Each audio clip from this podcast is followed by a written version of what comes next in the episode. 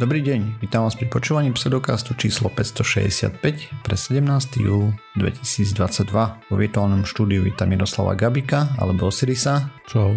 Jakuba Rafajdusa alebo Kupka. Ahojte a ja som Radoslav Vlasatý alebo Martýr. Čaute, sme podcast do vedia a skepticizme, vede sa nevenujeme profesionálne, takže ak nájdete nejaké nezrovnalosti, nepresnosti, píšte na kontakt zavinač pseudokaz.sk a my sa doplníme, opravíme v jednej z nasledujúcich častí. No super, takže máme za nami ďalší parádny týždeň, uh, hlavne o Sidis, ako bol na dovolenke? No ako v pohode, len počasie sa zhoršilo dramaticky. No, sme prišli, tak jeden deň teda na dovolenku sa zhoršilo, ale na sedenie doma sa výrazne zlepšilo.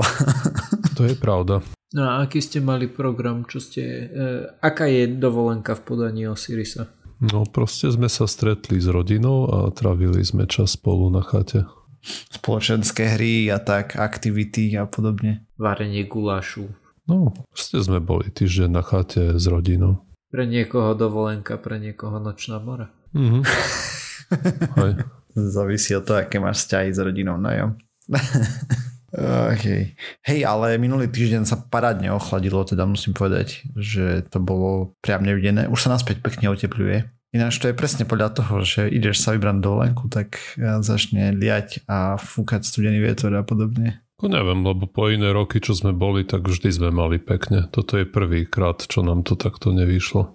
Mm, No a nevyšlo vám to v zmysle, že pršalo, alebo iba bolo chladno? No aj pršalo, tak niekoľko, alebo mrholilo, proste nedalo sa veľmi mm. sedieť vonku. No, Nebolo jasne. ani dosť teplo na sedenie, rodičia, starší ľudia aj, takže... Jo, jasne. Niekoľko dní sme proste len sedeli v chate dnu. Ako na prechádzku sme chodili a tak, ale... Mm-hmm. Keď si uvedomíš, že z 33 stupňov na 17 klesli teploty, nad ránom 12-13, mm-hmm akože dobrý jumpík to bol, teda skočík. Potom, a teraz naspäť to ide na 34, čo som pozeral predpovede, takže jej. Dobre, poďme sa pozrieť na nejaké novinky zo sveta vedy a možno pseudovedy a podobne. No tento týždeň sú to veľké novinky. Tak, obrovské, obrovské. Takže budeme rozprávať sa o James Webbovom vesmírnom teleskope. Takže 20 rokov sme čakali na obrázky z neho, ale teda po, eh, možno aj viacej. A v pseudokaste sa James Webb Space Telescope spomínal cca od 8. časti takže... No to práve, že to si pamätám, že to bola jedna z úplne prvých vecí. Ja neviem, či aj v, v, v jednotke nebol dokonca hneď spomenutý, ale ja som si úplne istý. Dobre, Seriózny plán stavby a teda koncept James Webbu bol robený v rokoch 1989 až 1994 a v 1996 začal projekt s tým, že to bude 8 metrový teleskop. Nakoniec ako vieme mal iba 6,5 metra, takže ho zmenšili. Na škodu všetkých, lebo ďalší meter navyše by bolo ešte lepšie než je, ale samozrejme nejako to museli napchať do rakety. Ešte mám otázku, ktorú, ktorá mi nikdy nenapadne sa, sa opýtať. Tým, že si hovoril, že to akože vymýšľali od nejakého roku do nejakého 94. si myslím hovoril. Uh-huh. Znamená to, že tá e, technológia na palube končila niekedy v 94. že... Nie úplne, o tom sme tu rozprávali, že ako bola tá prestávka, tak trošku to tam poupdateovali, ale ináč, hej, u väčšiny sond to tak je, že proste niekedy sa navrhne a dajme tomu, že počas stavby, neviem, presne koľko rokov dopredu je uzavierka, hej. Potom letíš s hardverom, ktorý je dajme tomu 10 rokov starý, alebo 20, yeah. čo v svete IT je strašne veľa. Mm. Takže 12. júla 2022 prišli prvé vedecké obrázky, bola konferencia, hej, pekné prezentácie a tak ďalej. Predtým boli samozrejme nejaké testovacie, ale o tým sme nerozprávali. Takže začneme hneď prvým. Je to hlboké pole od James Webba je oveľa hlbšie ako z Hubble. V princípe sa pozeral na tú istú časť oblohy, teda z hlu galaxií SMAX 0723. Je to plus minus rovnaký obrazok, ako zosnímal Hubble a iné teleskopy, ale trošku trošku viacej detailný. V princípe idea bola taká, že Hubble sa pozeral na prázdne miesto oblohy a keď sa pozeral dostatočne dlho, našiel tam to strašne veľa. V strede obrázku je veľký klaster galaxií, ten je vzdialený cca 4,6 miliardy rokov od nás a to je približne toľko, ako stará je naša slnečná sústava a veľkosť záberu na oblohe je približne to prirovnávali k veľkosti zrnka piesku na ukazováku vystretej ruky. Tak toľko na oblohe. To, na taký kus oblohy obrovský sa pozerali. v rôznych voľnových dĺžkach samozrejme sa pozeral, je to kompozit a pozorovanie trvalo 12,5 hodiny. Vďaka tomu vidíme galaxie staré až 13,1 miliardy rokov tam na tom obrázku. A najzaujímavejšie veci na obrázku sú tie podlhovasté do červená sfarbené slížiky v kruhu, lebo čo sa tam deje, tá, ako je tá ten zhluk galaxií, ten SMAX, on robí gravitačnú šošovku. Tým pádom my vidíme galaxie, ktoré sú za ním, niekde, kde normálne nedovidíme, lebo ich proste prizumoval, hej, proste zväčšil a tak ďalej. Preto sú také obtiahnuté trošku všetky v kruhu, lebo proste je to cez šošovku nemáme tam ďalšie aparatúry, aby sme dostali normálny obraz, hej, takže je to trošku deformované, ale to absolútne nevadí, lebo sú tam úžasné detaily a tie slížiky ešte nie sú analyzované, ale odhaduje sa, že by tam mali byť galaxie, ktoré by mohli vzniknúť niekoľko 100 miliónov rokov po Big Bangu. Proste veľmi, veľmi staré a dokonca by tam mohli byť prvé hviezdy, ktoré kedy začali svietiť. Ale to sa ešte uvidí, hej, tam treba ďalšie analýzy a tak ďalej. A samozrejme máme aj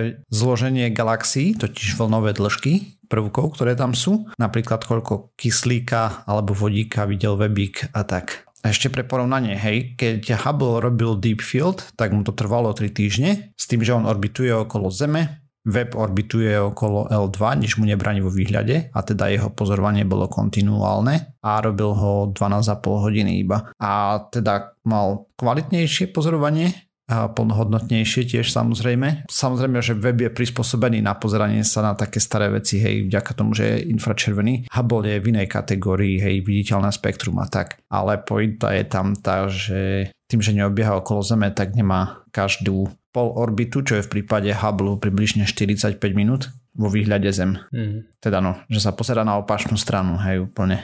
A to je napríklad eh, z toho všetkého, čo si hovoril, tak to bolo najviac prekvapivé pre mňa, alebo že najviac mi z toho padla sánka, že ako krátko mu to trvalo, kým to odfotil, že iba tých 12,5 hodiny mi príde ako veľmi krátka doba na, na to, že sa pozeral tak ďaleko. Uh-huh. A keď si porovnáš fotky napríklad, čo sú z Weiss teleskopu, z toho istého územia, z tej istej časti oblohy, alebo zo Spiceru, čo boli tiež infračervené, tak uvidíš, že proste ten level detailov je neporovnateľný. Navyše web dokáže robiť naraz spektrum a približne 100 galaxií. Hej. Oni tam vlastne pozerajú na jednotlivé prvky atomové astronomovia potom z toho vedia odhadnúť, kde sa práve formujú hviezdy, kde skončilo ich formovanie a ktoré galaxie sa práve napríklad zrazili a podobne. Aké ťažké prvky produktujú tieto galaxie a podobné veci. Proste z toho bude kopec nových poznatkov o tom, ako sa vyvíjal vesmír a, a tak. Hmm. Druhý obrázok bola exoplanéta. Tu treba povedať, že exoplanéty o veľkosti Zeme zatiaľ nebudeme pozorovať a ešte veľmi dlho asi nie. Respektíve dalo by sa, ale bol by to maximálne jeden pixelik na obrázku, ak vôbec celý. tak podobne ako keď sa Voyager pozeral späť na Zem, tak tam Zem bola sa jeden pixel, možno dva. Takže on pozoroval VASP 69b, je to veľmi známa exoplanéta, je cca 1150 zvetelných rokov ďaleko, možno som o nej rozprával aj v podcaste. Bolo viac pozorovaní tejto exoplanéty dodnes a myslelo sa napríklad, že je bez mrakov. Web ukázal spektru prítomnosť vodnej pary a teda mrakov. Ako on to robí vlastne, planéta tranzitovala popred hviezdu, hej, okolo ktorej obieha a on zachytil vlnovú dĺžku spektra s tým, že keď nejaké rozdiely v tých vlnových dĺžkach, my vieme, že niektoré atómy, molekuly absorbujú niektoré vlnové dĺžky, tie tam potom chýbajú a podľa toho vieme, že tie chemické zlúčeniny tam sú. Planéta je asi 1,2 násobkom Jupitera ale hmotnosť e, ako veľkosťou, ale hmotnosť má o polovicu nižšiu proste je taká nafúknutá, totiž je veľmi blízko od toho Slnka, hej. Cca 500 stupňov Celzia je na povrchu a orbitálna perióda je 3,5 dňa okolo hviezdy. Veľmi, veľmi blízko je a veľmi, veľmi rýchlo tam lieta. Čo teda znamená exoplaneta? Iba to, že je to planeta mimo našej sústavy, hej? Aha, obiehajúca inú hviezdu. Web pozoroval túto planetku 6,4 hodiny, zase kontinuálny pohľad a tak ďalej. A keby to robil Hubble, tak každých 45 minút má 45 minútový výpadok, hej takéto pozorovania. Len tak mimochodom aj Hubble robil takéto pozorovania, len tá kvalita bola trošku horšia. Tiež skúšali pozorovať planety v našej slnečnej sústave, avšak obrázky prídu neskôr, možno pokiaľ vyjde táto časť, tak možno už budú vonku, červie, kedy sa im podarí ich skompletizovať. A, a pozerali sa konkrétne na Jupiter. Zbiera uh, zatiaľ, údajne sú úžasné, hej, uh, z tých vyjadrení, čo tam kolovali v komunite a tak, ale ešte nevieme, lebo ich neuvoľnili pre verejnosť. A oni v princípe teraz testovali, ako rýchlo dokáže sledovať pohybujúce sa objekty, hej, lebo Jupiter je pomerne blízko, on sa dosť rýchlo hýbe po oblohe, takže či sa dokáže za ním vieš, optika toho chytať, že bude len šmuha rozmazaná. A vyzerá, že hej, a mhm. majú v pláne aj Mars a tak ďalej pozerať. Uvidíme, ako to dopadne a aké detaily okay. budú. Ale určite to bude šialené, hej, takže sa máme na čo tešiť. No ale u tej exoplanety napríklad hneď ukázali, hej, lebo to ja si pamätám ešte na články, čo som čítal predtým, presne o tejto exoplanete, že tam nie sú žiadne mraky a tak ďalej, potom ako tam mm-hmm. poholcuje sa nejaké žiarenie a toto ukázali vďaka tomu spektru, že je tam nejaká vodná para, minimálne nejaká mla a pravdepodobne mraky, hej. Ďalší obrázok je z umierajúcej hviezdy. Ja tam spravili až dva obrázky. Fotili Southern Ring Nebula, to je NGC 3132, južný kruh. Pozeral sa na ňu Hubble, kopec ďalších teleskopov sa na ňu pozeralo. Tu hneď vlastne, keď si človek pozrie, tak vidí, že aký level detailov tam sú. Teraz napríklad vieme, že tam vo vnútri sú dve hviezdy, nie jedna. A vlastne ten web vďaka tomu, že sa pozerá v infra, prenikol cez mrak materiálu a videl dovnútra nebuly. Táto nebula je viditeľná iba z južnej pologuly na Zemi, takže pre nás smola. A v princípe tam vidíme viac vrstiev hmoty, ktorá expanzuje a je to z toho, ako sa červený obor v strede nafúkol, odhodil časť atmosféry, scvrkol, nafúkol sa znova, odhodil ďalšiu časť atmosféry a tak ďalej. Až nakoniec sa scvrkol na bieleho trpazlika a okrem neho má ešte spoločníka ďalšiu hviezdu a obiehajú okolo seba a proste tam rozhadzovali materiál okolo, hej. Astronomovia tam môžu vidieť e, rôzne zloženie jednotlivých vrstiev, ako boli odhadzované. My tam napríklad na obrázku vidíme modré časti, hej, v kraji obrázku je to modré, to spektrum a tak ďalej a to sú uhľovodíky, ktoré sa postupne dostanú do mliečnej dráhy a môžu fungovať napríklad ako semienka pre ďalšie nebuly a iné tie hviezdne škôlky, kde potom keď bude vznikať nejaké nové slnko, a teda nejaká nová hviezda a s ňou exoplanety, tak môžu obsahovať e, napríklad uhľovodíky už. To je vlastne ukážka toho, ako sa dostávajú z jedného hviezdneho systému do druhého.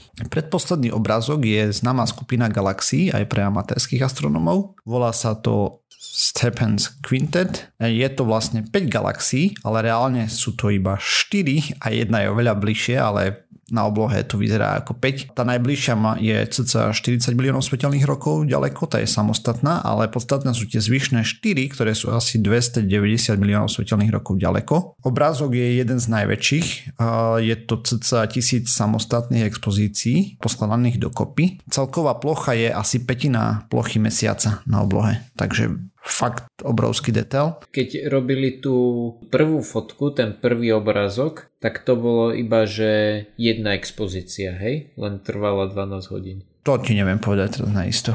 Ako ne, neviem tieto de- de- detaily. OK, dobre, dobre. Len tak, že keď si teraz povedal, že ich je veľa, takže to robili tých 12 hodín krát veľa, len to ma zaujímalo. Tak ono to určite tam bolo viacej obrázkov. Mm, Určite robia v rôznych jasne. vlnových dĺžkach rôzne inštrumenty. Tu ani nespomínam, hej, da kedy sa tam používa Miri, da kedy NIRCAM a, a tak ďalej. Tam je zaujímavé to, že na tom obrázku vidíme plyny ako prúdy medzi jednotlivými galaxiami, ktoré spolu interagujú. Totiž to tie 4 galaxie sa už na... Je to nejaké spájanie sa, hej, oni sa už naťahujú o svoje, teda o cudzie mm, materiály, hviezdy a podobne, hej, ako tie gravitačné polia tam sa preťahujú a tak ďalej. Proste ako interagujú, tak jedna z galaxií dostáva toľko plynov, z inej, že je čierna diera sa napcháva a grilluje všetko na okolo radiáciou. Proste ona nasáva kopec plynu z tej druhej galaxie a tá čierna diera sa aktivovala brutálne v strede a ako do nej vchádza kopec a kopec materiálu a to tam proste práži radiáciou na všetky smery.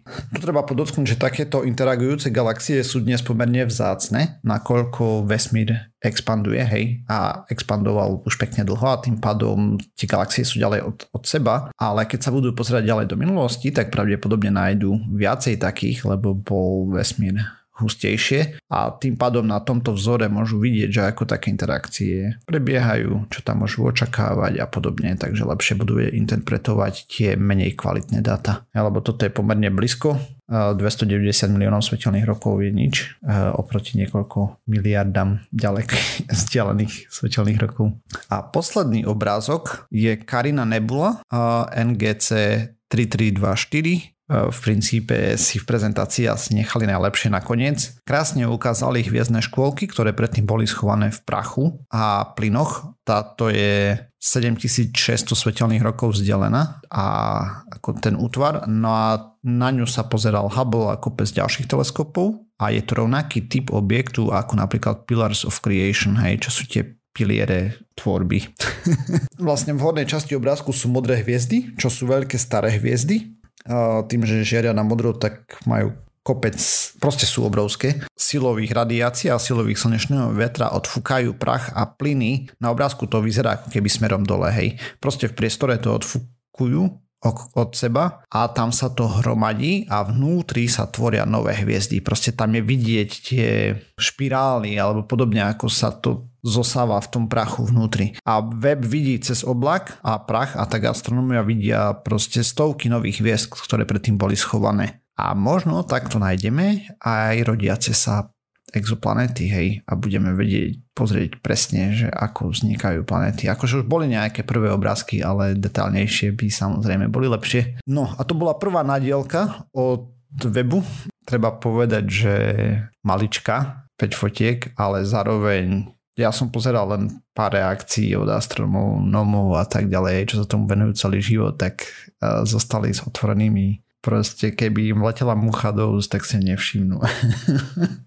Sanka dole a tak, keď mm. pozerali. Ja som na to pozeral, že no tá pekne, hej. Ale krásne je tam vidieť proste v zdrojoch, hej, keď človek pozrie od ESI, a ako sa tam popisovali, ku všetkému je aj spektrum popísané, proste aké prvky sa tam vyskytujú a tak ďalej a tak ďalej. Zatiaľ prevažne kyslík, vodík, a tieto veci sú ukázané občas nejaký neón a tak, čo tam vidíme. Eventuálne bude viacej detailov, predpokladám, ale na to chce, to chce výrazne viacej času. Takže toľko z mojej strany. Konečne James Webbik funguje ako má. Mal by fungovať 20 rokov podľa toho, koľko je tam paliva. Dúfajme, že vydrží. Tak hádam ho nič nezrazilo, lebo to boli viac menej jediné také správy, medzi tým, že vystrelili tak... sme ho, rozkladá sa, je rozložený a potom hneď bolo, že niečo ho trafilo, ale s tým sme rátali. Tak že ho netrafi niečo, s čím nerátali. No jo. Ja som zvedavý na tie fotky napríklad z našej slnečnej sústavy, hej, že ako budú vyzerať tie planéty a tak. Ako máme už teraz z Jupitera, tam bola sonda a podobne pomerne detálne, ale... No a to by ma napríklad zaujímalo, keď sa pozeráš v tom infračervenom spektre, a pozrieš sa napríklad na Mars. Ako veľmi detailne to dokážeš vidieť? Akože ja rozumiem, že čokoľvek, čo nie je absolútne studené, tak nejaké to infračervené žiarenie vysiela a tým pádom to nejakým spôsobom dokážeš zamerať. Ale ako dokážeš zistiť napríklad, že ja neviem, tu je jama. Viem, čo myslíš a neviem ti to povedať presne. Ja viem len toľko, že vďaka tomu, že to prechádza cez prach a podobne, alebo no, cez jasne. vodnú paru, hej, tak uvidíš proste, že tam niečo je. Mm-hmm. Môžeš sa pozerať cez oblaky vďaka tomu, cez steny, hej, však my vieme. Svojím spôsobom, takže Zvlášť Jupiter a Saturn by mohli byť zaujímavé tie búrky, ako vyzerajú. Áno, áno, Presne, hej, to, to tam, mi napadlo. Áno. Tam bude pravdepodobne viacej detailov. U, uvidíme, hej. To je všetko otázka času. Teraz je už v produktívnej fáze, to bude sypať jedno za druhým. Takže to bude výborný wallpaper generátor, hej? Napríklad. už vidím, ako bude existovať nejaký bot, ktorý bude jednoducho iba cyklovať medzi, alebo keď vydajú nejakú novú fotku, že, že automaticky ti to stiahne a spraví ti z toho pozadie. V tých zdrojoch sa dajú nájsť linky na originálne uh, obrázky hej? a sú dosť veľké. Myslím, že aj 8K monitor bez problémov by to zakrylo. Ja som musel scrollovať sprava doľava, hore, dole. Takže tak som si nepozeral rozlišenie nepodstatné.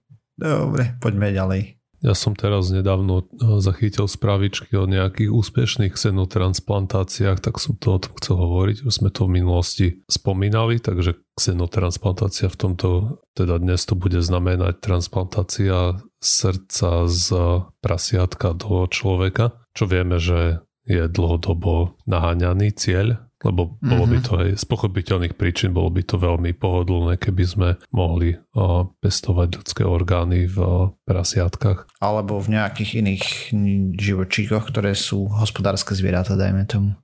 Alebo hociaké iné zvieratá asi. Ale z mnohých príčin vieme, že sa na to používajú prasiatka, pretože sú relatívne blízke ľuďom a tie veľkosti tých orgánov nie sú úplne Uh-huh. A nie zas úplne blízke, hej? Lebo my... Nie úplne, ale relatívne blízke. Hej. Tam je dôvod, prečo nechceme úplne blízke veci, len tak mimochodom.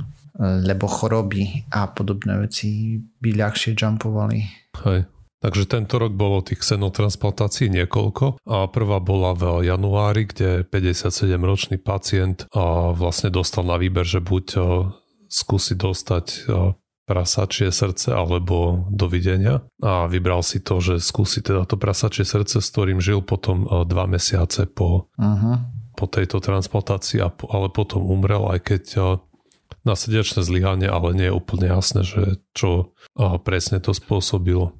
Nebolo tam, že imunitný systém sa nedohodol s tým nejak? Teda tie zdroje, ktoré som pozeral, tak hovorí, že tá presná príčina nie je úplne identifikovaná, ale našiel sa v tom srdci nejaký prasačí vírus, ale nie je úplne zrejme, či to malo mhm. nejaký vplyv na to zlyhanie srdca. Neviem, no viem ti len povedať to, hej, čo som sa dočítal, že nie je to, ne, nedokázali ukázať prstom presne na to, čo to spôsobilo. OK. To je trošku problém len tak mimochodom. Pochopiteľné, lebo hej, nemusí to byť úplne zrejme, teda nie je to ani zrejme. Hej. Na prvý pohľad v takýchto komplikovaných prípadoch. Zvlášť ten človek, keď je od na to odkazaný, tak eh, určite to nie je nejaký top zdravý atlet. Hej. No, hej, to, o, o tom pánovi sme tu rozprávali, hej, že proste hej. nemal nárok na normálne srdce. Hej, hej. Lebo na to je obrovská čakačka. Na základe kategórií rôznych sa to tam posudzuje, hej, aj od toho, ako dlho bude ten orgán slúžiť v hej. panovi a alkohol, cigarety a všetky tieto veci, hej, proste, no, tam je milión faktorov. Aj, v každom prípade pre účely segmentu dnes to nie je až také podstatné. Ale o čo som chcel hovoriť, bolo i ďalšie xenotransplantácie, z ktorých prvá sa vykonala v júni, relatívne nedávno a potom ďalšia bola ešte nedávnejšie v júli. A tieto, ale tieto xenotransplantácie boli, sa odlišovali od tej prvej tým, že recipienti boli pacienti, už po mozgovej smrti, de facto alebo de jure, mŕtvi ľudia, a ktorých pri živote udržiavali aj ventilátory a, rôzne prístroje. Hej, to sú tie pokusné tým pádom len, hej. Áno, no jasne. Že im pred týmto srdce fungovalo, hej, že boli z nejakého dôvodu mali mozgovú smrť, ale tým, že im niečo pumpovali, tak akože že srdce im ešte fungovalo, alebo ako tomu mám chápať? Neviem, hej, viem, o, o jednom pacientovi sa nes, som sa veľa toho nedočítal a druhý bol nejaký 72-ročný veterán z Vietnamu, ktorý mal a, históriu so srdcovými a, ochoreniami. Jasne. Neviem, nakoľko to zverejňovali. A, aký, v každom prípade boli akože mŕtvi aj z hľadiska práva aj... Aj medicínskeho. Mimochodom som čítal na dovolenke celkom zaujímavú knihu radom tohto od Karla Cimera a volá sa Life's Edge. Práve o tom pojednáva, alebo sa zamýšľa, že kedy o niečom môžeme povedať, že už je to živé alebo nie. Celkom zaujímavá kniha. Ale počkaj, o niečom alebo konkrétne o ľuďoch, lebo to sú dve rozdielne o, veci. o niečom, proste, že uh-huh. sa snaží odpovedať na otázku, že čo je, čo je živé, hej? Ako kategorizuješ niečo, čo je živé? Ako napríklad vírusy, hej? Že čo sa rieši. Že... No, no, no, napríklad aj, lebo stále hej, ľudstvo sa snažilo nájsť nejakú definíciu z rôznych príčin, to trebalo vedieť, keď je človek mŕtvý, najprv, najprv keď, keď nedýcha. A potom sa zistilo, že môžeš mu dať aj tú prvú pomoc, aj dýchanie z úst do úst. Potom bolo, že keď mu nebije srdce, no ale aj to vieme, že už vie medicína obísť a potom sa to utriaslo nejak na tom, že keď má rovné EEG aj v úvodzovkách. To znamená, že mozog nevykazuje hej. aktivitu. Ale potom, keď ideš na tie úplné okraje tých definícií, alebo niektoré niektoré neviem, živočíchy, dajme tomu, a nesplňajú nesplňajú všetky tie kategórie. A je to celkom zaujímavé pojednávanie o tom, čo to vlastne znamená byť nažive. Odporúčam tú knižku celkom, koho zaujíma táto problematika. Hej, ináč sú aj pekné knihy a dokumenty o tom, ako sa vyvíjalo to, ako chápeme a keď je človek nažive, to tiež je celkom paradička. Ale nie o tom som chcel hovoriť úplne. No, takže títo dvaja pacienti boli aj klinicky mŕtvi, dostali tieto prasačie srdcia a monitorovali ich po dobu 72 hodín, počas ktorých tie srdcia normálne fungovali a proste rozvádzali krv po tom tele a po 72 hodinách ich odpojili z prístrojov, takže ste umreli potom. Hej. Úplne do, do mŕtva. Hej. Počkaj, ešte jednu vec som chcel k tomu, čo sme sa bavili, živé, neživé. A tam úplne šalené veci boli v histórii. A teraz som to narýchlo googlil, lebo mi to vypadlo, ale v princípe v USA bola prvá transplantácia srdca niekde 1968 a potom to, čo skoro legalizovali a tak ďalej, to sa transplantovalo vo veľkom. Napríklad v takom Japonsku do 1997 neboli legalizované transplantácie srdca, lebo a viera v nejak nezmysly. Kultúrna vec, vieš, niekto ti povie, že, že je to úžasné, že oni majú napríklad tak veľa, že, že si zachovávajú tie rôzne tradície, hej, že keď chceš, ja neviem, naostriť nožík alebo čokoľvek, že to musíš spraviť takýmto spôsobom a bude ti to trvať 3 dní, aj keď máš nie, nejakú blbosť z Amazonu, ktorú si kúpiš a naostriš to za 2 minúty rovnako dobre ale je to tradičné. Tak aj hento bola svojím spôsobom tradícia, mm. pri ktorej proste chceli ostať. Veľmi kontraproduktívna. Mm-hmm. Takých krajín je viacej, hej, to len Japonsko viem, lebo proste som o tom čítal, dá, kde Áno, a tiež knižku. ti to nenapadne, akože neprekvapilo by ma také niečo, kebyže je aj v Spojených Arabských Emirátoch, hej, lebo majú ďalšie tie compound problems, ale Japonsko je taká akože vyspelá krajina, neočakával by si to tam. Okay, a už len na poslednú vec, ktorú som chcel spomenúť pri tých veciach bolo, že samozrejme boli geneticky modifikované, modifikovali im 10 genov, takže 4 z tých genov boli a, prasačie, ktoré mali zabrániť tomu, aby ten orgán bol odmietnutý a nejaký nadmerný rast a toho srdca, ktorý by samozrejme bol veľmi problematický. Uh-huh. A 6 ďalších boli ľudské transgény, ktoré mali za úlohu spôsobiť, že to srdce bude, proste zvýši sa kompatibilita s tým recipientom. A museli opravovať šírku ciev, lebo v, niekt- v jednom z tých dvoch prípadov to nepasovalo úplne. Ale v každom prípade tento experiment bol podľa všetkého dosť úspešný. Čo som sa dočítal, tak ako zodpovedal to niekoľko otázok, aj dalo to priestor sa tým výskumníkom zase niečo nové naučiť. Už samozrejmosťou sú aj vyjadrenia o tom, že o 5 až 10 rokov už to bude bežná procedúra v medicíne, tieto xenotransplantácie, ale k tomu o, samozrejme sme trošku rezervovaní tak už robili prvé pokusy a zatiaľ to vyzerá celkom sľubne, hej, takže ďalšie budú pokračovať. Či to bude bežná vec je veľmi otázne, ale... Celkom ma prekvapilo, keď si povedal iba tých 72 hodín, kým im e, vypli prístroje, lebo som očakával, že sa to budú snažiť bežať čo najdlhšie vzhľadom k tomu, že tomu pánovi to vydržalo dva mesiace. Takže uh-huh. asi sa pozerali na nejaké úplne iné charakteristiky toho nie na to, že ako dlho to dokáže vydržať. No, no určite najmä ich zaujímalo, či to nebude okamžite odmietnuté po týchto mm-hmm. genetických modifikáciách, že ako to bude vyzerať a či tam nedojde k nejakej proste zastave za deň. A ty musíš napríklad. tiež pozerať na to aj z pohľadu potom, že nakoľko rodina ti dovolí takto experimentovať, hej, lebo dajme tomu, že ja si podpíšem, že nechám svoje telo na experimenty, potom keby náhodou, že mám mozgovú príhodu nejakú, že mi umrie mozoček, ale rodina nemusí byť úplne happy, že dva mesiace ťa tam držia. No jasno na prístrojoch, vieš, ťa chcú odpratať zo sveta, nech majú pokoj. Ako sa s tebou rozlúčiť, som chcel povedať. Hej, hej, začať dedické konanie. Etické otázky samozrejme tu zohrávajú veľkú úlohu takisto mm-hmm. no, pri tomto type výskumu. A ja budem pokračovať s mozgovou smrťou, lebo moja štúdia je, teda nie moja, ale tá, o ktorej som čítal, je o tom, ako sa výskumníci snažili vyvinúť protialkoholovú tabletku. No, Protialkoholová tabletka je niečo, čo by si videl v nadpise.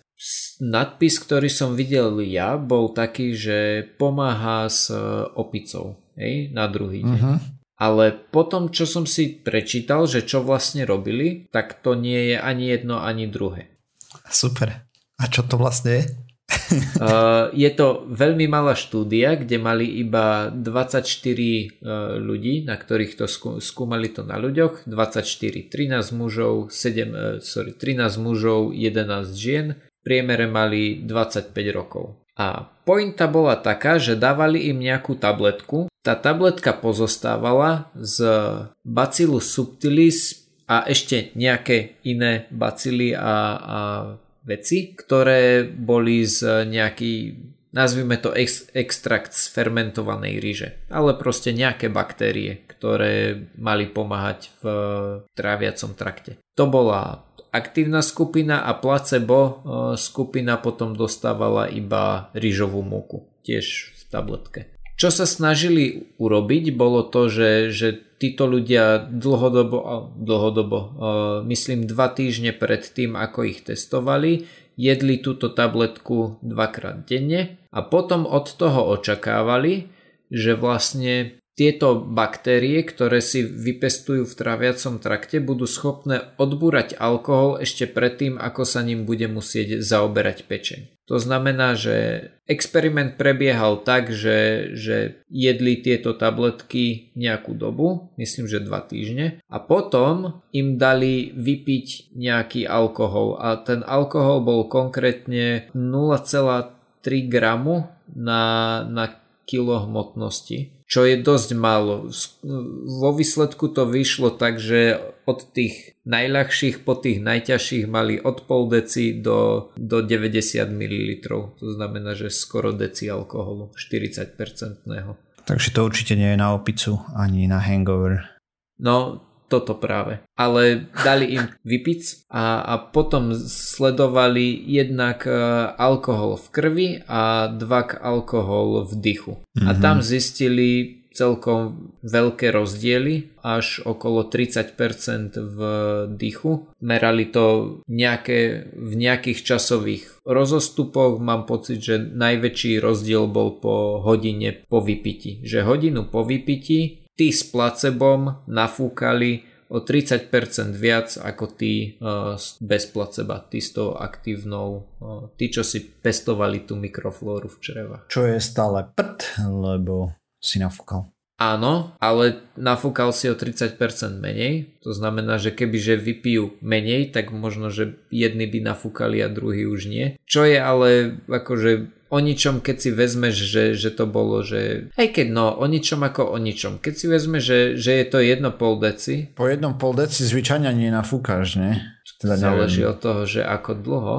A tak tuto, po, po, očividne, krátku dobu. No tuto, tuto nafúkali, myslím ešte, ak sa pozerám teraz na graf, tak nafúkali ešte 180 minút. Až po troch hodinách to kleslo na Ale koľko nafúkali? Nie veľa, ale pokiaľ máš Viac tú, ako nulu, hej? Takže. Áno, pokiaľ máš tú toleranciu 0,0,0, tak uh, jednoducho tak nafúkali. nafúkali hej. Uh-huh. Keď sa pozriem na to, že, že akým spôsobom fúkali, tak tí s placebom nafúkali ešte 180 minút po, alebo teda už nenafúkali po 180 minútach, zatiaľ čo tí s tou aktívnou latkou, tak tí nenafúkali už po 120 minútach. Čiže Takže tam o hodinu skôr. hodinu rozdiel, áno. Uh-huh, to je dosť. Mm-hmm. Hej, a, a keď si to vezmeš, že, že toto je niečo, čo by si si nejakým spôsobom pestoval, či už tabletkami, alebo proste iba, iba tak, že nejakým spôsobom dokážeš e, zmeniť stravu, aby si tam mal tieto fajnové baktérie, tak to môže spraviť rozdiel medzi tým, že dáš si malé pivko a povieš si, že a už nenafúkam a už nenafúkaš a dáš si malé pivko a povieš si a už nenafúkam, ale nafúkaš. Mm. Rozhodne to nie, nemá nič spoločné s tým, že môžeš e, piť viacej a bude ťa menej bolieť hlava takéto veci. Aj keď vlastne hej, lebo môžeš vypiť viacej a bude ťa menej bolieť hlava, lebo to, z čoho ťa bolí hlava, vyrába až pečeň, keď sa tam dostane ten alkohol, ale zároveň to bude znamenať, ak tomu správne rozumiem, že vypiješ viacej a budeš menej opity, čo je viac menej asi... Uh, že to neviem, ak... či môžeme takto z toho extrapolovať jednoducho tak budeš mať, vypiješ viacej a budeš mať menší obsah alkoholu v krvi. Z čoho by no, som usudil, že, že budeš menej opit. Mm, hej, mal by No, to je pravda. Asi hej. Pri pol deci o 30%. Keby ukázali, ja neviem, že vypijú liter, vieš, a tak, ale to je asi a, hej, hej. nie... Etická ano, komisia by to veľmi nedovolila. Samozrejme. A... Aj keď svojej doby som pozeral tak, kde si robili vtipky z výskumu alkohole, že to vyzerá ako keby väčšinu tých štúdií písal niekto opity. Môže byť. Čo som chcel povedať bolo to, že je fajn, že, že ukázali nejaký účinok. Podľa mňa 30% nie je málo na to, aby si vedel povedať, že aha, je tu nejaký signifikantný rozdiel. Na druhej strane je to málo, ak e, si ten nadpis prečíta študent, ktorý si povie, že môžem piť viac. Pretože všetky nadpisy, ktoré som k tomu videl, boli zamerané presne takto, že vypí viacej, bude ťa, nebude ťa bolieť hlava. Hej, v princípe všetky nápisy mali byť zamerané nepíte. A je to zlý nápad piť alkohol a tak ďalej a tak ďalej. Je to tvrdá droga a veľmi poškodzujúca uh, sociálne väzby a kopec ďalších vecí, takže dokonca viac ako niektoré iné drogy, ako napríklad heroín. Pravdepodobne. Alebo teda na, na podobnej úrovni minimálne. Hej. Jo, presne tak. Nepite alkohol, dajte si radšej heroin. Martyr 2022. Nie, to som nepovedal. Ale bola to pointa toho, čo si chcel povedať. Super, to sme sa zase dopracovali. A potom som si čítal ešte jednu zaujímavú štúdiu, ktorú spomeniem len tak z rýchlika, ktorá je opäť taká nadpisová, pretože Opäť, nadpisy sú také, že, že hráči počítačových hier majú lepšie decision making abilities a že sú všeobecne rýchlejší. Vylepšuje mm-hmm. im to mozog. Čo zistili vedci bolo to, že dali im pozerať sa na obrazovku. Na obrazovke bolo asi 600 farebných bodiek, z ktorých še, teda 1200. 600 bodiek išlo zľava doprava a 600 bodiek išlo sprava doľava oni im dve sekundy predtým, ako sa bodky začali hýbať, povedali, že teraz sledujte túto farbu, hej, to znamená boli červené a modré, oni im povedali, že sledujte červenú a povedzte mi, či ide zľava doprava alebo sprava doľava. Tí, čo hrali počítačové hry, boli v priemere o 190 milisekúnd rýchlejší ako tí, čo nehrali počítačové hry. Čo opäť vypoveda o tom, že keď niečo dlhodobo trénuješ, pravdepodobne v tom budeš lepší, ako keď to netrenuješ. Prekvapenie. Jo. A, a to je všetko. Dobre, dopracovali sme sa na koniec tejto časti Pseudokastu. Ďalšia časť znova o týždeň. Nájsť nás môžete na www.pseudokast.sk, kde nájdete aj zdroje k témam, o ktorých sme rozprávali. Okrem toho sme na sociálnych sieťach, Facebooku, Twitteri, sme na, na iTunes, na Spotify, všetkých možných, nemožných podcastových agregátoch. Ak nás chcete podporiť, lajkujte, zdieľajte, dávajte pačiky, alebo nás príďte pozdraviť na Discord. Čaute. Čau. Ahojte.